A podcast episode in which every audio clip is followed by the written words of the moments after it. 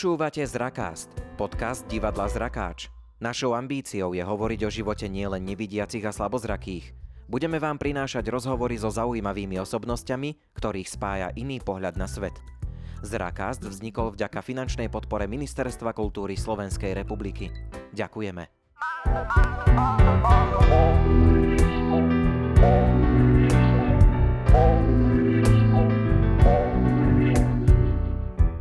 Dnešnom dieli z Rakastu sa budeme venovať osobnosti s veľkým O. Polyhistorovi, multilingvistovi, výtvarníkovi, ale v prvom rade vynálezcovi. Wolfgang von Kempelen, rodený prešporák, žil v 18. storočí a pôsobil na dvore Márie Terézie. Môžeme povedať, že vďaka jeho vynálezom sa dnes Bratislavčanov a nevidiacim, ale i slabozrakým osobám žije o niečo ľahšie. O jeho živote, vynálezoch, ale nie len, sa budem zhovárať s Andreom Grolom, predsedom občanského združenia Kempelenopolis, ktoré šíri povedomie o kultúrnom dedičstve bratislavského Da Vinciho. Ja vás tu vítam, Andrej, dobrý deň. Dobrý deň. Ďakujem, že ste prijali pozvanie. A ja ďakujem za pozvanie. Tak poďme bez hamby hneď na to a začneme chronologicky. Píše sa rok 1734 komu sa Kempele narodil a kam viedli jeho prvé kroky. Pretože z toho, čo viem, dlho mal od vynálezcu veľmi ďaleko. A je to tak. Takže narodil sa do nemeckej hovoriacej rodiny e, štátneho úradníka Engelberta von Kempelena, ktorý pôsobil ako správca 30 v uhorskej dvorskej komore. E, narodil sa v, v tzv. Špindlerovom dome, ktorý stál na mieste dnešného De Pauliho paláca, v ktorom sídli Univerzitná knižnica, čiže na rohu Prepošskej a Ventúrskej ulice. Študoval právo a filozofiu vo Viedni a v Dury a po završení štúdia nastupuje ako e, koncipient do Uhorskej dvorskej komory na osobnú intervenciu Márie Terezie. Aj keď to vyzerá ako rodinkárstvo, Mária Terezia totiž to poznala jeho otca ešte z dôb, keď jej manžel František e, Lotrinský bol miestodržiteľom e, Uhorska so sídlom v Bratislave. Kempelen sa vypracoval vďaka svojmu talentu a pracovitosti veľmi rýchlo na e, riaditeľa solných baní pre celé Uhorsko a svoju úspešnú kariéru v štátnych službách završil ako miestodržiteľ v Transylvánii so sídlom vo Viedni. Bol poverovaný rôznymi náročnými logistickými a organizačnými úlohami, ako napríklad stiahovanie e, univerzity z Trnavy do Budína alebo znovu osídlovaním Banátu po vytlačení Osmanov. Teda napriek tomu, že je známy najmä ako vynálezca dnes, Veda a technika boli len jeho hobby. On teda vlastne celú kariéru strávil v štátnych službách a najväčšou záhadou asi pre mňa je, že kde na to všetko bral čas, pretože táto jeho profesia si vyžadovala časté služobné cesty, takže viac menej stále bol niekde mimo. Spomínali ste, že veda a technika bolo jeho hobby. A čo bol teda taký jeho prvý vynález? Možno by som ešte spomenul, že čomu možno vďačíme za to, že sa vrhol na vedu a techniku. A je to v podstate taká tragická udalosť. Jeho prvá manželka, Franciska Piani, ktorá bola talianka a bola dvornou dámou Márie Ludoviky, dcery Marie Terezie. Ona umiera len pol roka po ich svadbe, čiže Kempelen hľadal útechu vo svojom hobby, štúdiu vedy a techniky a vtedy sa proste zavrel do svojej dielne a venoval sa tomuto, aby zahnal žiaľ. Taký jeho prvý vynález je práve e, šachový turek. A že toto bol jeden z jeho prvých. Z jeho prvých takých e, známejších. Aha, lebo ja som bol v tom, že ten turek bol až taký jeho vrchol kariéry tejto vedeckej. Nie, nie, práve naopak. Uh-huh. K tomu sa viaže taká príhoda, že on už teda mal povesť človeka, ktorý je erudovaný vo vede, určite ako riaditeľ solných baní E, zaviedol nejaké zlepšenia, napríklad projektoval výťah v prekladisku solí a podobne. Čiže to, ťažko povedať, že čo bol prvý, ale taký, e, čo dodnes rezonuje, bol práve Turek. A e, Mária Terezia pozvala Kempelena v roku 1769 na predstavenie francúzského kúzelníka Pelletiera a keďže on mal túto povesť už človeka zbehlého vo vede, nechala si ho posadiť k sebe aby jej vysvetloval podstatu všetkých trikov. Mm-hmm. No a Kempelen bol z tohto predstavenia trošku rozčarovaný a dovolil si takú trúfalú poznámku, že on by možno vedel pripraviť niečo lepšie. Tak Mária Terezia ho vzala za slovo a poverila ho, aby na svadbu jej céry Mária Amálie, ktorá sa mala ako o pol roka, prišiel s niečím nevýdaným. Tak vtedy sa zavrel do svojej dielne v Bratislave a o pol roka v Šembrune mm-hmm. na tejto svadbe, na oslave, predstavil šachového Turka. A tento šachový Turek mal nakoniec veľmi smutný osud aj po takej veľmi úspešnej kariére, veď on porazil napríklad Napoleona, čo sa nepodarilo každému. Áno, ale nepodarilo sa každému podariť Napoleona skôr preto, že sa báli hrať naplno. Keďže Napoleon bol vášnivý šachista, ale nie príliš dobrý šachista. Takže väčšinou ho jeho podriadení nechávali vyhrávať, ale keďže Turek bol stroj, v úvodzovkách, to mm-hmm. si mhm. môžeme potom povedať, prečo v úvodzovkách, tak ho chladne porazil. Tak si rovno povedzme, že prečo v úvodzovkách stroj? Turek je asi jediný Kempelnov vynález, ktorý je dnes známy e, v širšej verejnosti, ale paradoxne mu aj trošku pošramotil povesť. E, totiž to bežný človek, keď počuje Kempelen, tak sa mu vybaví asi, že podvodník alebo šarlatán, lebo e, poznajú tie správy, čo sa nabalovali e, počas stáročí a myslia si, že Kempelen vydával Turka za inteligentný stroj, ale je nám jasné, že to nemohlo byť také jednoduché. Ale musím sa Kempelena zastať, on otvorene Turka prezentoval len ako ilúziu. A samozrejme bola to ilúzia, bola to tzv. kabinetná ilúzia. Bol e, v stole Turkovom e, ukrytý človek, ktorý ho vedel ovládať a hrať za ňo ale bol tak dômyselne ukrytý pred zrakmi divákov, ktorým bolo umožnené pred každou partiou nazrieť dovnútra Turka uh-huh. a nikoho tam nevideli. A v, v rozpore s častým mýtom nešlo o žiadneho trpaslíka, ale o človeka normálnej veľkosti. Po niektorí tí šachisti mali aj 180 cm. Nebolo to len také hocičo, ten Turek. Uh, táto kabinetná ilúzia bola použitá prvýkrát v histórii mágie u. On ju v podstate vynašiel. Uh-huh. Samozrejme neprezradil, ako to funguje, takže potom sa na to zase zabudlo a musela byť znova objavená až o 100 rokov po Kempelenovi. A vlastne tento Turek pokračoval aj po Kempelenovej smrti. Odkúpil ho istý obchodník, ktorý s ním precestoval svet. Áno, bol to Johann Nepomuk Melcel, nemecký showman, tiež vynálezca a hudobník. On kúpil Turka po Kempelenovej smrti od jeho syna a obnovil jeho slávu.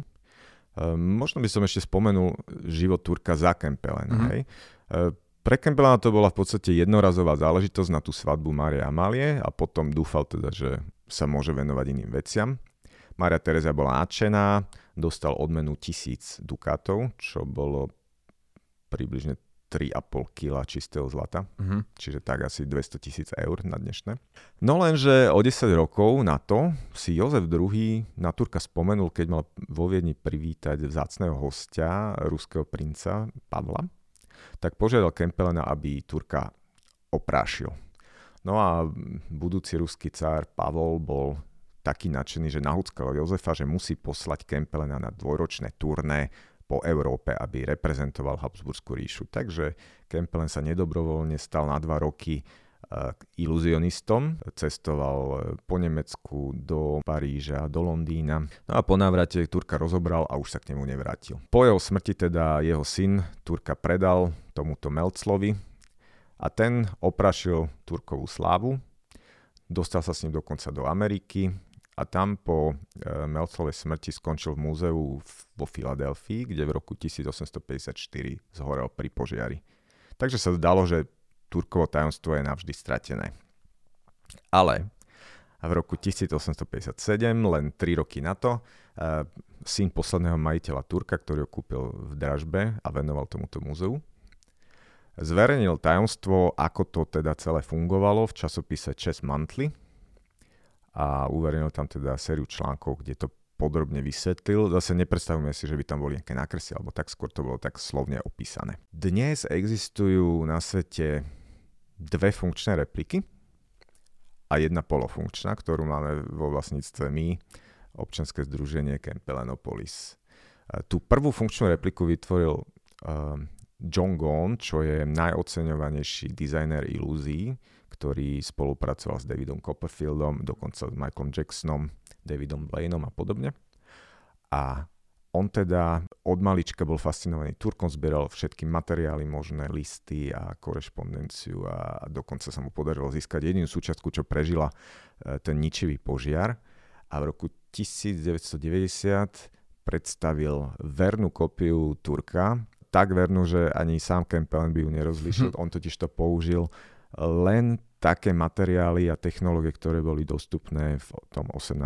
storočí. Mne sa podarilo s Johnom Gonom aj stretnúť vo Viedni pred dvoma rokmi. Sice tak povzdychol, že ten mechanizmus vo vnútri Turka je taký nádherný, ale on ho nemôže nikomu ukázať, pretože je teda roduverný iluzionista a iluzionista svoje triky neprezrádzajú. A tu by sme sa mohli aj pozastaviť nad tým, že prečo teda vlastne Kempelen nikdy neprezradil, ako ten Turek funguje. Ľudia si nad tým lámali hlavu. On teda otvorene vravel, že je tam prvok ilúzie, ale nikdy neodhalil, ako to naozaj je. Toto napríklad Edgar Allan Poe v jednej zo svojich uh, poviedok alebo článokov, alebo ako to vidím, nazvať. že ste pripravení. A, tak, by som áno, áno, Edgar Allan Poe videl predvádzať Melcla Turka v Amerike. Tiež ho to veľmi zaujalo a napísal taký článok, ktorý sa volá Melclov šachista, kde on ponúka svoju verziu, ako by to mohlo fungovať. A E, isté prvky uhádol správne a v istých prvkoch bol úplne mimo, ale tento článok svojou štruktúrou e, sa považuje za predobraz polových neskorších detektívnych poviedok, totiž to ten spôsob argumentácie, ako rozoberá ten modus operandi Turka, e, je veľmi podobný metóde, ktorú potom používa jeho detektív Dupen v jeho detektívnych poviedkach. Mm-hmm. A Edgar Allan Poe napísal aj poviedku von Kempelen a jeho objav, ktorou vzdal hold nášmu Kempelenovi. Sice jeho Kempelen literárny nemá s našim skoro nič spoločné, ale je to taká milá podsta. Tu by som ale ešte povedal, že nebol Edgar Allan Poe jediný, kto sa snažil odhaliť tajomstvo Turka za tých 70 rokov jeho kariéry. Vyšlo asi 800 článkov ktoré sa snažili odhaliť toto tajomstvo a niktomu, nikomu sa nikdy nepodarilo úplne naozaj vysvetliť, ako to bolo. Ešte keď sme pri tom Melclovi, on tiež sa venoval pomoci handicapovaným, podobne ako Kempelen. On napríklad vyrábal e, nasluchacie také zosilovacie trúby pre hluchých. Napríklad vyrábal takúto trúbu v úvodzovkách aj pre Beethovena. A takto vlastne vzniklo priateľstvo medzi Melclom a Beethovenom a dokonca aj obchodné partnerstvo. Totiž to Melcel okrem Turka e, mal e, držaní aj mechanický orchester, tzv. panharmonikon. Uh-huh. A Beethoven zložil dokonca pre tento panharmonikon skladbu Wellingtonovo víťazstvo. Potom sa samozrejme trošku rozkmotrili, pretože aj Beethoven, aj Melcel boli trošku komplikovaná povaha a Melcel si túto skladbu privlastnil a Beethoven ho zažaloval. Samozrejme, obchodné partnerstvo ale zvíťazilo, nakoniec sa zase udobrili, pretože Melcel, okrem toho, že predvádzal Turka a mal pan harmonikon, je aj vynálezcom metronómu. Uh-huh. Mal dohodu s Beethovenom, že za províziu ako prvý skladateľ na svete začal tempo svojich skladeb označovať údajom na Melclovom metronome. No, no dobre, dobre. A uh, v úvode som spomenul, že teda Kempelen uľahčil život aj Bratislavčanom, že on, on vlastne totiž priviedol vodu do hlavného mesta na hrad. Uhorská šlachta podporila Mariu Tereziu v jej nároku na jednak uhorský trón a potom aj v boji o český trón a za to je slúbila isté výhody. Bratislava už bola hlavným mestom asi 200 rokov, Uhorska, ale všetky podstatné úrady boli vo Viedni a Bratislava bola v podstate provinčná. No ale Mária Terezia na základe tohto slubu Bratislav pozdvihla, rôzne úrady sa sem presunuli a najmä vymenovala za miestodržiteľa svojho zaťa Alberta Tešinského, manžela jej najobľúbenejšej cery Márie Kristýny. A oni e, sa usídlili na Bratislavskom hrade. Kvôli tomu hrad prešiel barokovou prestavbou do reprezentatívnej podoby a v rámci tejto prestavby alebo v návednosti na ňu e, zaviedol Kempele na hrad vodovod, e, ktorý prečerpával vodu zo studne na Vidrici, uh-huh. dole pod hradom do výšky 80 metrov pomocou konskej sily, konského gápla. A Kempelen má teda okrem toho na svojom konte aj niekoľko iných svetových prvenstiev. Áno. Treba spomenúť na, napríklad párnu turbínu s tým reaktívnym pohonom alebo Áno. polohovateľná postel, to by ma tiež osobne veľmi zaujímalo. Uh, polovateľnú postel zostrel pre Máriu Teréziu, aby mohla vykonávať svoje vládárske povinnosti aj počas rekonvalescencie z choroby. Ale úplne presne sa nevie, ako vyzerala, nezachovali sa žiadne plány, iba taká letmá zmienka v Kempelenovom nekrologu. To nie je až také známe, že Kempelen sa venoval aj párnym strojom a je to také logické vyústenie historických okolností s jeho podnikavým duchom, totiž to dnešné Slovensko bolo jediným územím mimo britských ostrovov, kde sa ešte pred priemyselnou revolúciou rozšírili párne stroje. A to vďaka rozvinutému banskému priemyslu v Štiavnici a v Novej Bani. V Novej Bani vznikol prvý párny stroj mimo britských ostrovov v histórii. Aby sme si to zase nepredstavovali ako tie párne stroje, čo poznáme z lokomotív a podobne, to boli veľmi primitívne modely, tzv. ohňové mašiny, boli veľmi neefektívne No a Kempelen teda e, videl v tom potenciál a zaoberal sa e, možnosťou zefektívniť tieto ohňové mašiny. A to sa mu aj podarilo. Prišiel s podobným konceptom ako James Watt nezávisle, s konceptom oddeleného kondenzátora pary, ktorý mnohonásobne zvyšoval efektivitu. No ale e, nebolo to také jednoduché, on do týchto pokusov investoval takmer všetky úspory a bol na pokraji bankrotu, z ktorého sa vylízal práve vďaka tomu turné so šachovým Turkom, na ktorého poslal Jozef II. Toto je jedna kapitola jeho párnych pokusov, ale počas e, týchto pokusov s ohňovými mašinami prišiel na nápad, že e, by mohol zostrojiť aj reaktívnu párnu turbínu Kempelen tu nadviazal na prácu iného bratislavského vynálezcu, staršieho, Johana Andreasa Segnera, na tzv. Segnerovo koleso, čo bola vodná reaktívna turbína. A on v podstate nahradil vodu parou v tomto Segnerovom kolese a tak vznikla e, Kempelenová reaktívna turbína. No a keď bol na turné s Turkom práve v Londýne, tak e, si nechal túto turbínu patentovať britským patentovým úradom a ide v podstate o prvý udelený patent na párnu turbínu v histórii. Kempelen Jamesa Otta v Londýne aj kontaktoval, pretože mu chcel túto turbínu predviesť a dúfal, že možno nejaká diskusia e, mu pomôže ju aj zdokonaliť. A toto James Watt dobre vytušil a odmietol sa s ním stretnúť, pretože v ňom videl potenciálneho konkurenta. Aká škoda, kde by sme dnes mohli byť, keby sa stretli. Mama. Mama. Mama. Papa. Papa.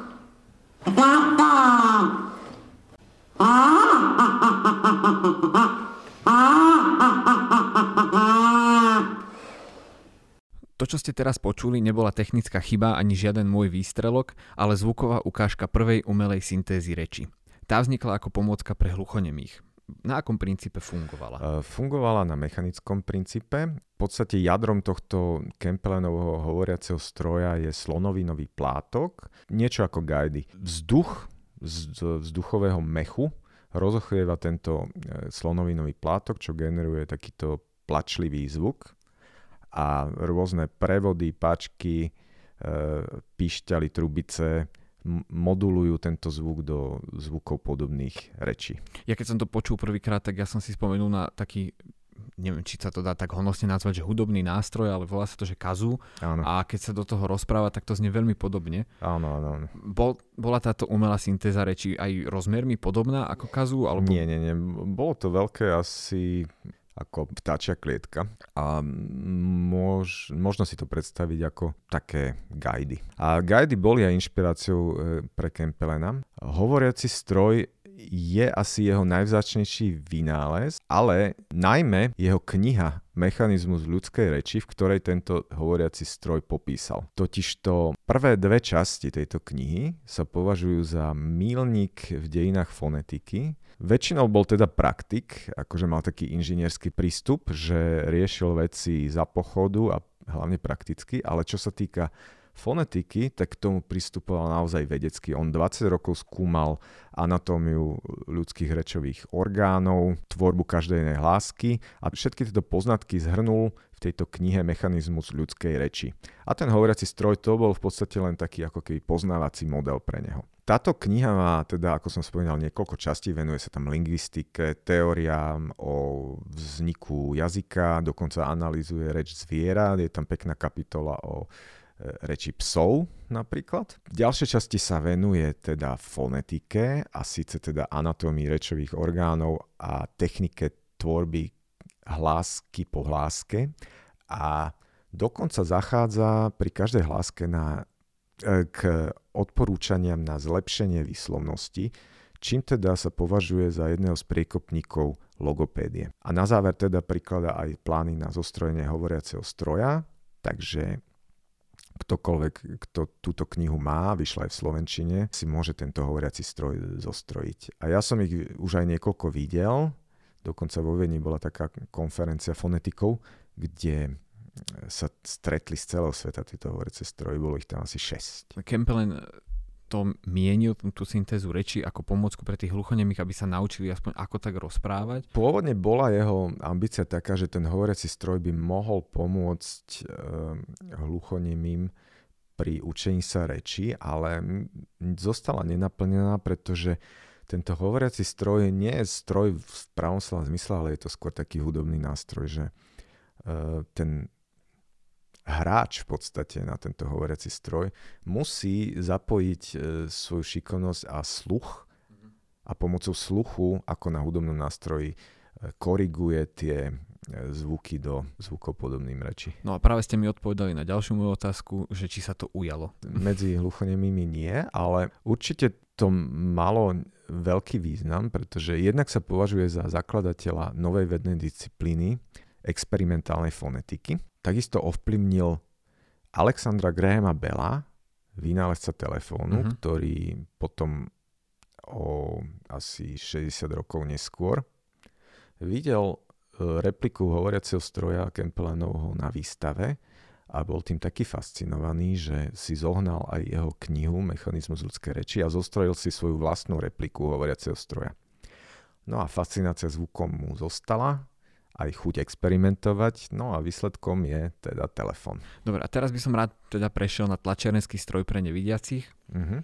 Ten vznikol na podnet Márie Terézie a prvý prototyp slúžil hudobnej skladateľke Márie Terézie von Paradis, o ktorej sme sa v našom podcaste už dávnejšie rozprávali. Na akom princípe fungoval tento tlačiarenský stroj? To bolo v roku 1778.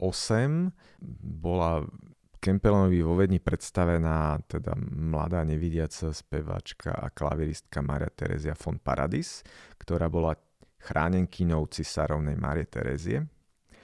A Mária Terezia teda požiadala Kempelena, aby sa jej pokúsil nejako pomôcť. Tak e, Kempelen najprv vysvetlil tomuto dievčaťu, mala vtedy asi 18 rokov, abecedu a hláskovanie pomocou písmen vystrihnutých z kartóna a pravdepodobne aj pomocou reliefov písmen vypichnutých do papiera špendlíkmi, že ich vedela teda aj rozlišovať hmatom. A následne pre ňu zostrojil taký príručný tlačerenský lis, kde bola sama schopná e, rozlišovať tie písmenka, ktoré sádzala hmatom, sádzať ich do vodiacich drášok, e, nanášať e, tlačerenskú čeň a tlačiť na papier. Ja som si pôvodne tiež myslel, že tento text na papieri zanechával aj nejakú reliefnú stopu, ktorú bolo možné rozlišovať hmatom, že by to bol taký predchodca Brailleho písma, ale um, podľa všetkého nie. Podľa všetkého potom nevidiaci nebol schopný spätne tento text čítať, mhm. potreboval mm-hmm. pomoc niekoho, k tomu to prečíta. Ale uh, ide o prvé prakticky použiteľné zariadenie, ktoré dokázal ovládať nevidiaci a tlačiť text na papier. No a má to potom aj pokračovanie tento príbeh. E, Mária Terezia von Paradis sa potom vybrala na európske turné. Tento tlačenecký list mala samozrejme so sebou, používala ho na korešpondenciu. A v Paríži sa stretla e, s filantropom Valentínom Aujom, ktorý sa zaujímal teda tiež o nevidiacich Popísala mu Kempelanové metódy a predvedla mu aj tento stroj. A pre Valentína Auja to bol jeden z takých najsilnejších impulzov na založenie školy pre nevidiacich. Ústav pre nevidiacu mládež, škola, ktorá funguje dodnes a navštevoval ju aj Louis Braille. Pri zakladaní tejto školy vypracoval takú správu pre Francúzsku akadémiu vied, kde popisuje aj Kempelenové metódy ako jeden z dôkazov, že teda je to možné, aby nevidiaci sa naučili čítať a písať. A tlačiť. A tlačiť. No ale prvý list, ktorý Maria Terezia von Paradis na tomto stroji vytlačila, bol adresovaný priamo Kempelenovi. Ďakujem mu v ňom za nové zmysly, ktorými ju obdaril a prosí ho, aby ho mohla až do smrti nazývať svojim druhým otcom. A venoval sa Kempelen ešte ďalej zdokonalovaniu tohto stroja? Pravdepodobne nie, ale isté je, že Maria Terezia von Paradis mala korešpondenčného priateľa z Mannheimu, taktiež nevidiaceho hudobníka, istého Weissenburga a jemu darovala e, kópiu tohto stroja, čiže vlastne oni si dopisovali pomocou Kempelenových tlačiarenských strojov pre nevidiacich. Ale musel im to niekto ďalší čítať, takže to nemohla byť taká intimná korešpondencia asi. Áno, tieto listy sa zachovali, takže uh, myslím si, že sú tam aj nejaké vrúcnejšie význania. A Kempelen bol teda ešte aj, to ste spomínali, že priekopníkom v logopédii a teda tej fonetike aj vo výuke nevidiacich. V akom stave boli tieto oblasti dovtedy? Že čo sa mu podarilo zmeniť? Bolo to v podstate v plienkach, akože boli to skôr len také nejaké individuálne úspechy, keď sa niekde našiel nejaký filantrop, ktorého dojímal osud nevidiacich a snažil sa im nejako pomôcť, ale nebolo to vôbec ani zosieťované, ani organizované. Skôr to boli takíto solitéri ako Kempelen alebo Valentín Aui, ktorý tiež mal takého nevidiaceho chlapca, o ktorého sa staral a vzdelával ho. Rovnako tento hudobník Weissenburg bol veľmi vzdelaný, ale boli to teda skôr také individuálne prípady. Práve až Valentín Auj to celé rozbehol založením tej školy Ústav pre nevidiacu mládež v Paríži. Aký je jeho presah do súčasnosti v týchto odvetviach? To tiež asi sa odvíja skôr od toho Valentína mm-hmm. Auja. Valentín Auj sa považuje za jedného z takých najvýznamnejších priekopníkov. V podstate Kempelen bol jeho priamy predchodca a on sa na Kempelena aj odvolával. Ešte ste sa pýtali, že ako asi fungoval ten tlačerenský list. To úplne presne sa nevie, lebo tiež sa nezachovali žiadne plány. Mm-hmm. Iba skôr z opisov, čo tá Mária Terezia von Paradis spomínala e, v listoch, že napríklad sa stiažovala, že má prsty zašpinené stále od e, tlačerenskej černe. No, stiažovala, nestiažovala, ale spomínala to, áno. Čiže ono to bola možno, že taký, taká zmenšenina nejakého tlačiarenského lisu, ktorý mohla mať na kolenách a bola schopná teda hmatom rozlišovať tie písmenka. Je možné, že niekde práve v archíve tej školy pre nevidiacu mládež v Paríži je nákres, lebo pravdepodobne Valentín Auj si ho zakresil, keď sa stretol s Mariou Terezian von Paradis, ale potom sa práve teraz e, patra a ešte zatiaľ sa nevie, že či sa to tam nájde alebo nie. A keďže práve počúvate podcast Divadla z Rakáč, nedovolím si vyhnúť sa jeho dramatickej tvorbe. O čom Kempelen písal svoje hry? Tak áno, Kempelen mal aj umelecké ambície um, a najväčší úspech dosiahol ako dramatik, ale bol aj zručný mediritec Hmm. Niektoré jeho mediritiny sú vo Viedenskej Albertíne, ale aj v Galerii mesta Bratislavy. Písal teda aj e, divadelné hry. Jeho najúspešnejšia hra je melodráma Andromeda a Perzeus. Tá bola uvedená vo Viedni? Áno, tá bola uvedená vo Viedni, ale ešte predtým mala e, predpremiéru túto nedaleko Bratislavy v Šloshofe za osobnej prítomnosti Marie Terezie pár mesiacov pred jej smrťou. Ona sa už premiéry nedožila, ale spomína e, túto predpremiéru v liste svojmu synovi, arcivojvodovi Ferdinandovi, kde mu spomína, že teda bola svetkom e, tohto predstavenia a že sa jej to veľmi páčilo a že len čo získa opis tejto hry, tak mu to zašle. No a autorom hudby k tejto Kempelanovej hre bol Anton Zimmermann, e, tiež bratislavský skladateľ, ktorý je najvýznamnejším predstaviteľom hudobného klasicizmu na Slovensku. On pôsobil ako organista v dome svätého Martina, no ale po smrti bol v podstate takmer zabudnutý, dokonca niektoré jeho diela sa pripisovali omylom Haydnovi.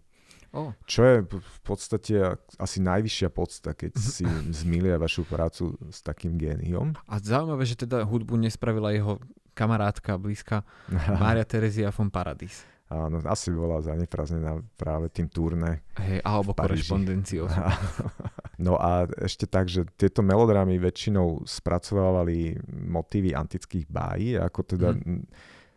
napoveda ten názov Andromeda Perseus, v podstate tam už je povedané všetko, spracovalo tú, túto, túto tému. Možno si spomíname, že takou dôležitou postavou v odzovkách tohto príbehu je oblúda Kraken, ktorá má zožrať Andromedu. Uh-huh. A to je taká pikoška, že keď bola tá premiéra vo Viedni uh, tejto Kempelenovej hry, tak koloval taký pamflet po Viedni, ktorý bol od anonimného autora, ale bol písaný v mene tejto obludy, ktorá sa chvastala, že úspech tejto hry je vyslovene len a len zásluhou jej skvelého hereckého výkonu. A tá obluda to bol, predpokladám, iba nejaký kostým. Kempelen nepripravil špeciálne pre toto uvedenie nejaký, nejaký stroj. Ja nie, nie, nie. Pravdepodobne to bol iba kostým a možno to bola nejaká trepa, neviem presne, ale uh, táto hra sa zachovala, dokonca aj ten e, notový part uh-huh. a dokonca bola aj naštudovaná pred desiatimi rokmi v rámci festivalu Dni starej hudby tu v Bratislave. Lebo to som sa chcel opýtať, či sú jeho hry ešte dodnes dostupné? No sú dve, táto Andromeda Perseus a potom ešte jedna taká minikomédia nazvaná Zauberbuch, alebo teda zázračná kniha, ktorú napísal zase pre pookriatie Alberta Tešinského a Márie Kristýny, ktorí sa zotavovali vtedy z choroby. Kempelenov brat, Johann Nepomuk von Kempelen, ktorý bol osobným sekretárom Alberta Tešinského, úorského miestodržiteľa, požiadal Wolfganga, aby pre nich napísal pre rozptýlenie nejakú veselú hru, takže napísal takú jednoaktovku, tá sa teda tiež zachovala. A spomínajú sa aj nejaké ďalšie, ale tie sú stratené. Ako som spomínal v úvode, vy ste teda predseda občianskeho združenia Kempelenopolis. Pri akej príležitosti vlastne organizácia vznikla? Vznikla uh, pred troma rokmi pri príležitosti, že sme chceli urobiť výstavu o Kempelenovi, takú putovnú, a teda potrebovali sme to nejako legislatívne zastrešiť. A teda táto výstava sa aj uskutočnila a bola teda vystavená v Slovenskom technickom múzeu, Múzeu dopravy tu v Bratislave, potom takisto v Slovenskom technickom múzeu v Košiciach a v, tiež v Podunajskom múzeu v Komárne zatiaľ. Táto výstava sa volá príznačne Bratislavský Da Vinci. Áno. A tam ste vlastne na relatívne malej ploche predstavili celé veľkolepé dielo tohto Wolfganga von Kempelena. Máte v pláne s výstavou putovať ešte ďalej, keď to bude možné v rámci... Áno, určite by sme chceli ju vystavovať, pokiaľ sa teda už tie repliky nerozpadnú lebo ak, aby som teda to priblížil, súčasťou tej výstavy sú aj repliky niektorých vynálezov. Ako napríklad tento šachový turek? Šachový turek, alebo parná turbína, alebo hovoriaci stroj. A žiaľ teda tlačiarenský stroj pro nevidiacich, keďže sa nezachoval, tak tam tá replika. Hey, ale dúfame, že teda v tom archíve v Paríži sa to možno nájde a potom by sa dala vyrobiť replika. A čo ešte okrem tejto výstavy robíte ako organizácia? Vlastne takým uh, hlavným motivom nášho občianskeho združenia je šíriť dobrú zväzť o živote a diele Wolfganga von Kempelena rôznymi formami. Takže robíme napríklad aj prehliadky mesta po stopách Kempelena, alebo organizujeme prednášky o jeho živote a diele, teda tematicky ladené. Napríklad, keď bolo 250. výročie Kempelenovho Turka pred e, dvoma rokmi, tak sme urobili jeho oživenie symbolické po 250 rokoch. Lebo, ako som spomínal, tá naša replika Turka je polofunkčná.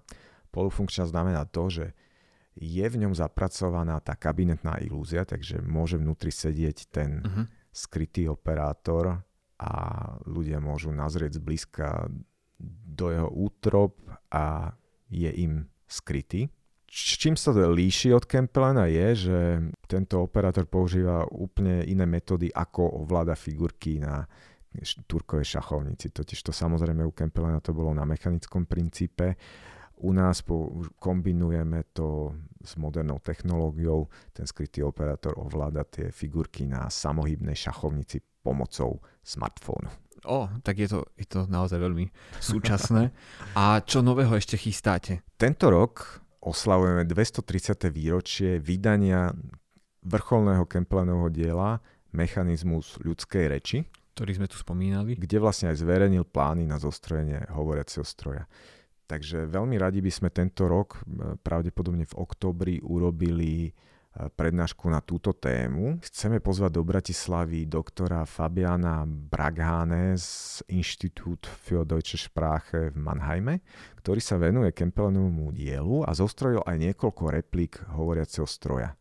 Takže pokiaľ sa to podarí, tak on by aj priniesol jednu repliku a diváci si ju môžu dokonca aj vyskúšať. Tak držím vám palce, nech uh, všetky okolnosti budú prajné Ďakujem veľmi pekne ešte raz, že ste prišli, že ste nám porozprávali o našom slovenskom Cimrmanovi reálnom. Áno, ja mám také heslo, že Česi si museli Cimrmana vymyslieť, my máme Kempelna, ktorý je skutočný. Tak, a s týmto sa teda s vami, vážení poslucháči a poslucháčky, lúčime. Do počutia.